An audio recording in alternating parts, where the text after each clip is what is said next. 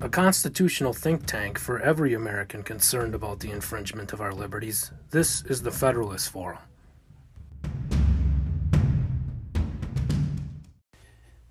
Good afternoon, friends and patriots, uh, particularly to the crowd over on Parler.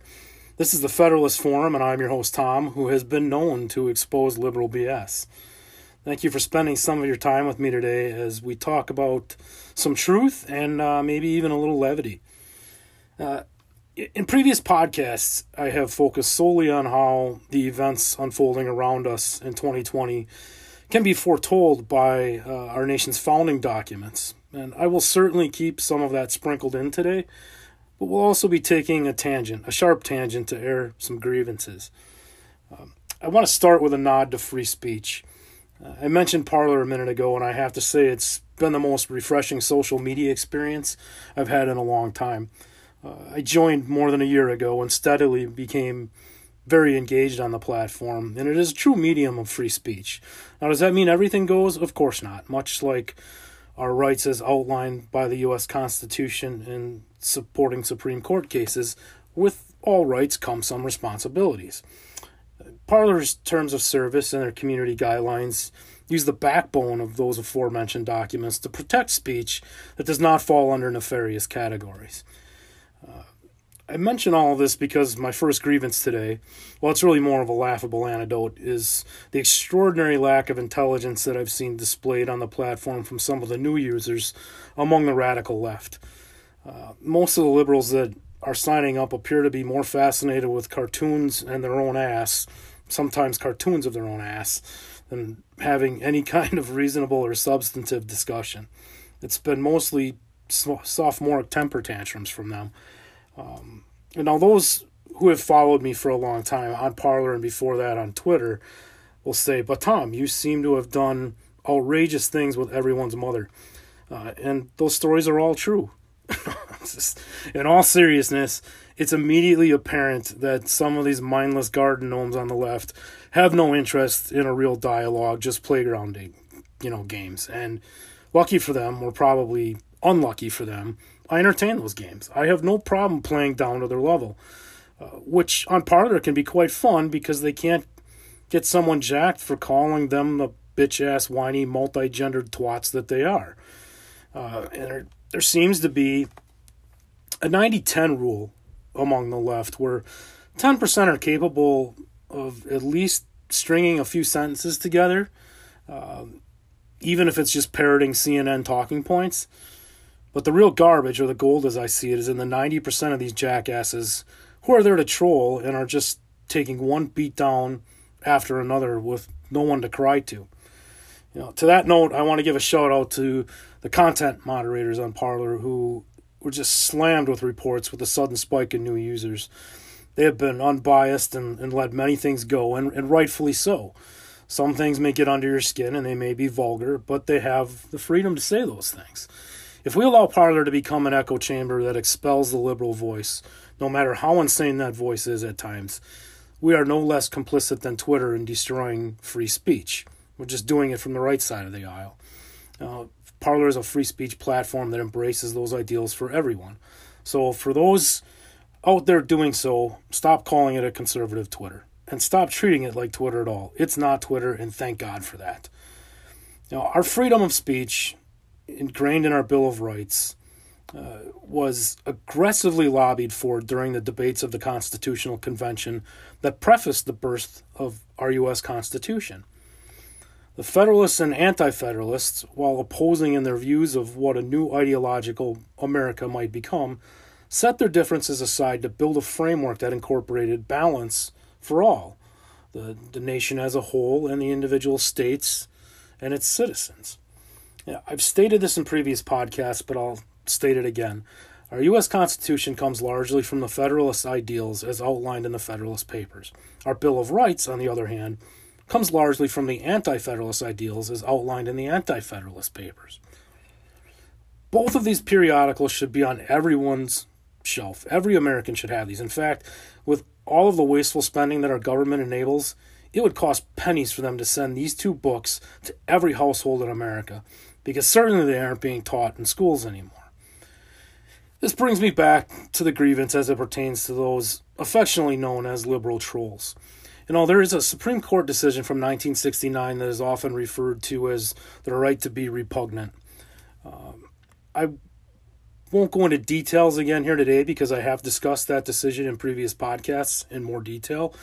But the Brandenburg versus Ohio decision ultimately preserved even the ugliest speech so long as it was in line with what would become known as the Brandenburg test or two prong test. And the elements of that test were that, you know, it would be illegal um, or against the ideals of free speech to speak or share material that was intended to cause both intended to cause harm and had the imminence and likelihood of law lawlessness based on that speech. So it's pretty, um, it's a pretty strong test, a, lit- a, strong litmus test for what's truly uh, objectionable. You know, and the long and short of this is that we're always going to disagree with things that counter our ideas.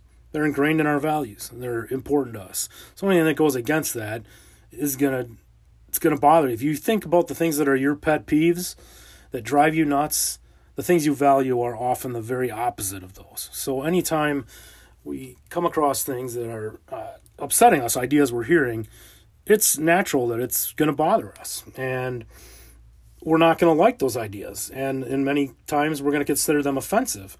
But our constitutional rights are based upon the barometer of law, however, and not the circumstantial and subjective determination of an individual's idea of what is offensive. Of course, just as people have a right to say things you may not like, you have a right not to hear them. Utilize the options that many social environments deploy uh, to be able to mute or block those you don't wish to engage with or that you don't want to have have further engagement with you.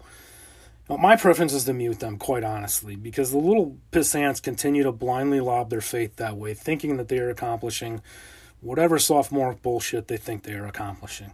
They want our attention, and nothing makes them crazier than being ignored. So when you mute them, they just keep rambling on and they don't really realize you're not seeing it. You don't see their comments, you don't see their notifications. They're just not there.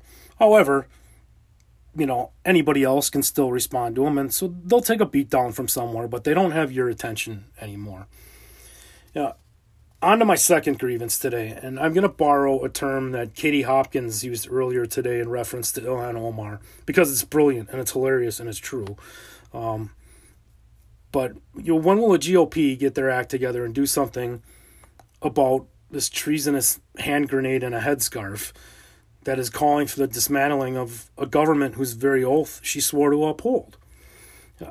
I have spoken at length about Ilhan Omar in previous podcasts, and I've blogged about her transgressions extensively, including the inconsistencies around her timeline in coming to America and the fact that after I published that article, her record was mysteriously changed on both Google and the Congressional Registry to more closely align with the dates that had been um, that I had found discrepancies with. Uh, you can find that article at exposingliberalbs.com. It's titled uh, Ilhan Omar's Timeline of Deceit. In fact, if you just Google that title, Ilhan Omar's Timeline of Deceit, it should be the very first result that comes up. Uh, miraculously. I'm quite, actually quite surprised that Google hasn't suppressed it or further buried it in their search engine, but it is the first thing that will come up if you type that. Uh, again, Ilhan Omar's timeline of deceit. You know, this, this piece of human waste serves no purpose for the country, no positive purpose whatsoever, not as a citizen, and especially not as a fraudulent member of the United States Congress. And this is a product of a lot of problems. It's our PC culture combined with revisionist history, passive ignorance, and the general intellectual laziness that have left us very vulnerable to the Eastern radicalism being lobbied for by people like Ilhan Omar. And anyone with even just a high school grasp of the history of the Middle East and origins of Western civilization cannot honestly deny 1400 years of savage and precedented behavior. Islam has one central goal, and that is the destruction of the West and its ideals. It's not an exaggeration, and it's not racism. It's well documented truth. You don't have to go much further back than even just 100 years ago to find the collapse of one of the biggest and most em- violent empires in relatively modern history. Uh, the Ottoman Empire, which saw its demise with the conclusion of World War One, had seized and conquered lands in Europe for centuries. Now, if you look up the Ottoman Hungarian Wars or the Siege of Vienna or any other number of battles from the 14th through about the 17th or 18th centuries, uh, Muslims had enslaved or killed millions of white Europeans centuries before Europeans stepped foot on American soil. Um, and by the left's very own logic, we ought to be persecuting Muslims, not whites, for the sins of slavery past. This is just one more instance in a pattern of mindless bullshit that comes from little arguments. It's right up there with the stolen land argument here in America. In most cases, Native American tribes were well compensated for the lands they gave up, and in many cases, they did so willingly in trade for some of the riches and goods offered by the settlers. Now, does that mean that it was all peaceful? Of course not. We know that there were terrible atrocities that occurred, and we've spent more than 150 years acknowledging them and atoning for them and attempting to memorialize them. Of course, that's before liberals started tearing down all of those memorializations. The real irony with that topic, though, is that Native Americans weren't the first Native Americans. Um, there have been countless scientific studies that have determined the earliest human roots in North America can be traced from Siberia and other areas of what was widely known as Eurasia at the time.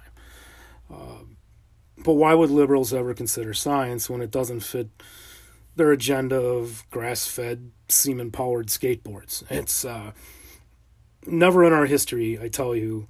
I was thinking about this the other day as I considered different points in our American history and the history of the world, really. Uh, because progressivism is something that's always been around. I mean, we wouldn't be where we're at today without it.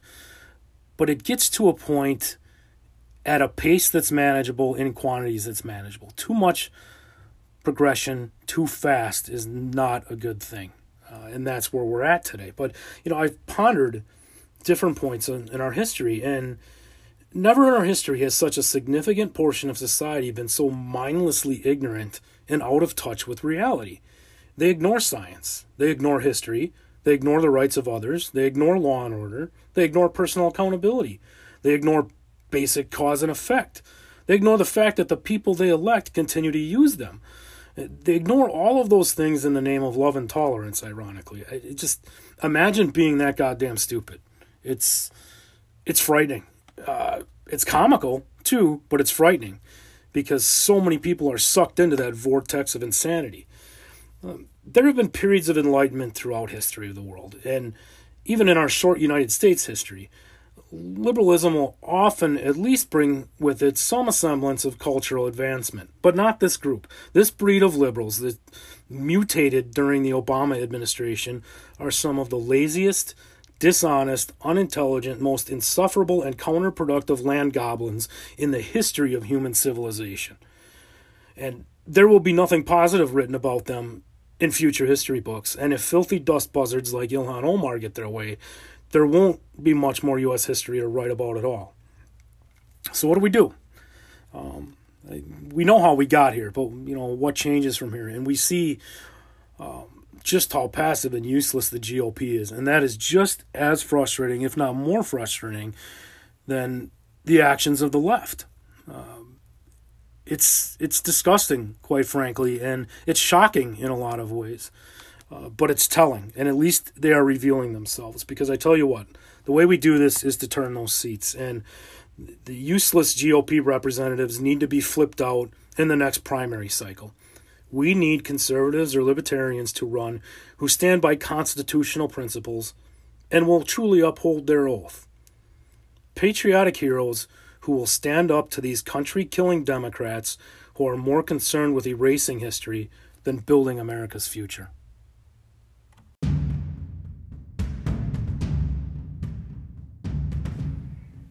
You've been listening to the Federalist Forum. Thank you for your listenership and for your patriotism as we fight together to preserve the founding principles of our constitutional republic.